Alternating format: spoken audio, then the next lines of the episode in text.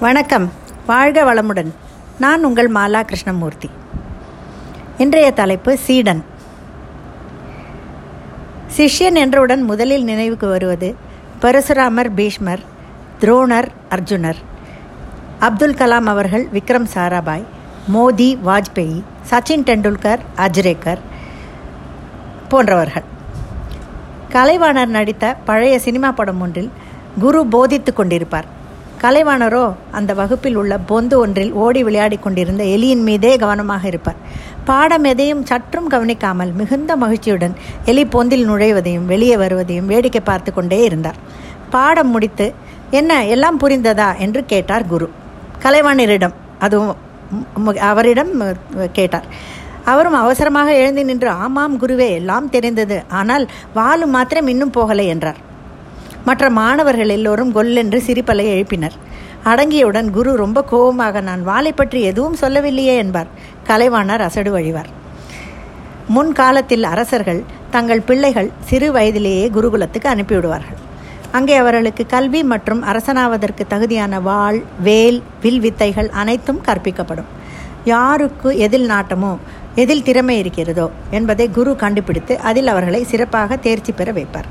இதுதான் அந் அந்த நாளைய கல்வி முறை இதில் சீடனுக்கு குரு பக்தி ஒழுக்க நெறிமுறை எல்லாம் மெருகேற்றப்படும். தேர்வு முடிந்தவுடன் அரண்மனைக்கு வந்து விடுவார்கள்.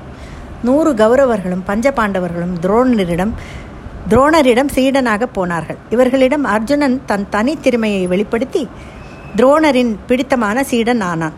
இது கௌரவர்களுக்கு குறிப்பாக துரியோதனனுக்கு பெரிய காழ்ப்புணர்ச்சியை ஏற்படுத்தியது.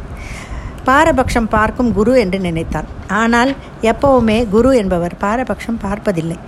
துரோணரிடம் சீடனாக போக முடியாமல் போன ஏகலைவன் காட்டு குகை ஒன்றில் தன் குருவான துரோணரின் சிலையை வைத்துக்கொண்டு அதை வழிபட்டு தானாகவே வில்வித்தையை கற்றுக்கொண்டான் இதை அறிந்த துரோணர் அவனை தேடி சென்று குரு தட்சணையாக ஏகலைவனின் கட்டை விரலை கேட்டார். கேட்ட மறுக்கணம் சற்றும் தாமதிக்காமல் தன் கட்டை விரலை வெட்டி அவன் பாதத்தில் அவர் பாதத்தில் சமர்ப்பித்தான் ஏகலைவன். என்னே குரு பக்தி ஆதிசங்கரர் குருவை தேடி அலைந்து கண்டுபிடித்தார். சீடனுக்குள் இருக்கும் ஆ கற்கும் ஆசை எனும் நெருப்பு அதிமா அதிகமாகும் போது அதை தணிக்க இறைவன் குருவை கை காண்பிக்கிறார். இந்த காலத்தில் இருக்கிறார்களே மாணவர்கள் யாரை குறை சொல்வது? மாணவரையா பெற்றோரையா ஆசிரியரையா? பல்வேறு கேள்விகளை தொடுக்கும் மாணவரை ஆசிரியருக்கு பிடிப்பதில்லை. ஏனென்றால் பல கேள்விகளுக்கு விடை அவருக்கே தெரியாது. கற்பிப்பதும் கற்றுக்கொள்வதும் உணர்வுபூர்வமான செயல். இந்த துறையில் நாம் இளம் மாணவர்களுடன் தொடர்ந்து அருகாமையிலேயே இருக்கிறோம். ஒருவர் சிறந்த ஆசிரியராகவும் மாணவர்களை கவர்ந்திழுக்கக்கூடியவராகவும் திகழ விரும்பினால் பாடத்தை நடத்துவதோடு அதில் திறன் படைத்தவராக இருப்பதும் சரியான திறன்களை வளர்த்து கொள்பவராக எல்லாவித நுணுக்கங்களையும் கற்றுக்கொள்பவராக இருத்தலும் அவசியம்.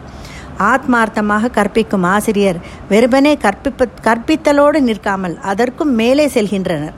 அவர்களில் கற்பித்தல் அனுபவமானது உற்சாகம் மன எழுச்சி கண்டுபிடிப்புகளோடு சம்பந்தப்பட்டதாகும். அவர்களின் முக்கியமான பண்புகள் அன்பு வைப்பது ஆனந்தமாக பாடம் நடத்துவது கோபம் போன்ற எதிர்மறை உணர்ச்சிகளை வெளிப்படையாக காட்டுவதை தவிர்த்தல் பணி மீது ஆழ்ந்த ஈடுபாடு சிறு தவறுகளை மன்னிப்பது போன்றவை ஆகும்.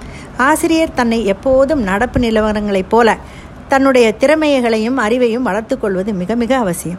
ஆங்கிலத்தில் அன்லேர்னிங் அண்ட் அப்டேட்டிங் என்பார்கள். உடையார் முன் இல்லார் போல் எக் ஏக்காற்றும் கற்றார் கடையாரே கல்லாதவர் இது திருக்குறள். செல் செல்வர் முன் வறியவர் நிற்பது போல தாமும் ஆசிரியர் முன் ஏங்கி தாழ்ந்து நின்று கல்வி கற்றவரே உயர்ந்தவர். அங்கெனம் தாழ்ந்து நிற்பதற்கு நாணி நாணி கல்லாமல் விட்டவர் இழிந்தவர். ஒருமைக்கண் தான் கற்ற கல்வி ஒருவர்க்கு ஏழுமையும் ஏமாப்பு உடைத்து. ஒரு பிறப்பில் தான் கற்ற கல்வி ஒருவனுக்கு ஏழு பிறப்பிலும் தொடர்ந்து பாதுகாவலாக நின்று உதவும் தன்மையுடையது. கல்வி செல்வம் நிலையானது அழிவில்லாதது அதை எவரும் திருட முடியாது. சீடன் திறம்பட கற்றால் அவனே த அடுத்த தலைமுறைக்கு ஆசிரியனாகி விடுவான். அதனால் மேன்மேலும் சமூகம் சீர்படும் வளர்ச்சி அடையும். சீடனின் பெருமையே ஆசானை மனம் குளிர வைப்பதுதான். எண்ணும் எழுத்தும் கண் போல எழுத்தறிவித்தவன் இறைவன் ஆவான் என்பது உண்மை. நல்ல ஒழுக்கமும் நெறிமுறைகளை சொல்லித் தருபவர் நல்ல ஆசிரியர். ஆசானின் பெருமை சொல்லிக் கொடுப்பது என்றால் சீடனின் பெருமை ஆசானை மனம் குளிர வைப்பது தானே நன்றி வணக்கம்.